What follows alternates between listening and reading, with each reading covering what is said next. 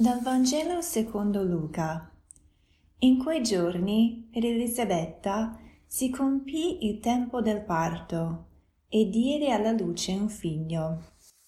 I vicini e i parenti udirono che il Signore aveva manifestato in lei la sua grande misericordia e si rallegravano con lei. Otto giorni dopo vennero per circoncidere il bambino e volevano chiamarlo con il nome di suo padre, Zaccaria. Ma sua madre intervenne. No, si chiamerà Giovanni. Le dissero, non c'è nessuno della tua parentela che si chiama con questo nome. Allora domandavano con cenni a suo padre come voleva che si chiamasse. Egli chiese una tavoletta e scrisse Giovanni è il suo nome. Tutti furono meravigliati. All'istante gli si aprì la bocca e gli si sciolse la lingua e parlava benedicendo Dio. Tutti i loro vicini furono presi da timore e per tutta la regione montuosa della Giudea si discorreva di tutte queste cose. Tutti coloro che le udivano le custodivano in cuor loro, dicendo Che sarà mai questo bambino? E davvero la mano del Signore era con lui. Questo Vangelo è bellissimo. È molto bello vedere come Dio ha agito eh, in questa famiglia e, e come noi possiamo leggere di questo avvenimento strepitoso appena prima di Natale. La tradizione ebraica insiste molto su conservare l'eredità dei padri, la memoria degli antenati e un modo per fare questo era dare un nome di un antenato, del padre, del nonno, proprio per collegare così le generazioni presenti con quelle passate.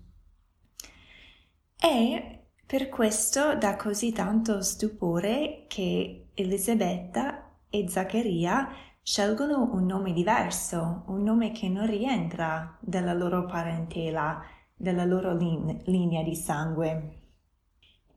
Infatti nella Bibbia il nome ha un valore molto particolare perché rivela qualcosa di particolare di quel bambino e spesso è profetico della missione che avrà da grande. Il nome è così importante che alcuni nomi vengono rivelati direttamente da Dio. Questo è il caso di Giovanni e di Gesù. Il figlio di Zaccaria e Elisabetta, che Gesù stesso dirà è il più grande dei nati di donna, è l'unico oltre a Gesù a ricevere il suo nome direttamente da Dio.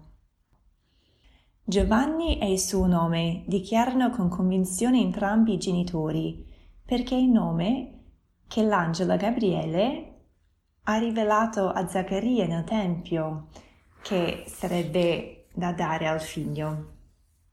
L'uso secolare della legge mosaica decretava che fosse il padre a scegliere e dare il nome al figlio. Ma per Giovanni e per Gesù è l'angelo che rivela i nomi voluti da Dio.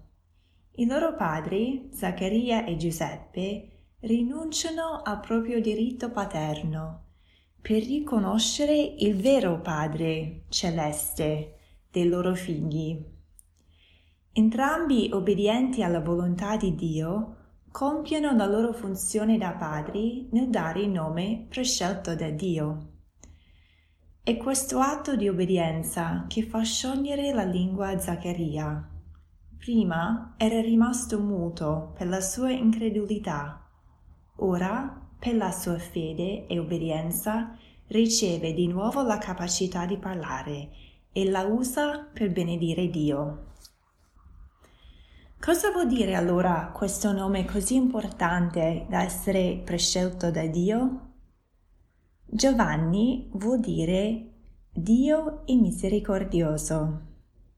Infatti la missione di Giovanni Battista sarà di rivelare la misericordia di Dio la misericordia di Dio che sta per arrivare proprio nella persona di Gesù.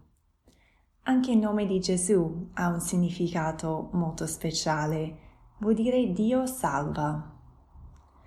La rivelazione di questi due nomi non parlano solo della missione di chi ha i nomi, ma rivelano l'essenza stessa di Dio. Dio è misericordioso, Dio salva.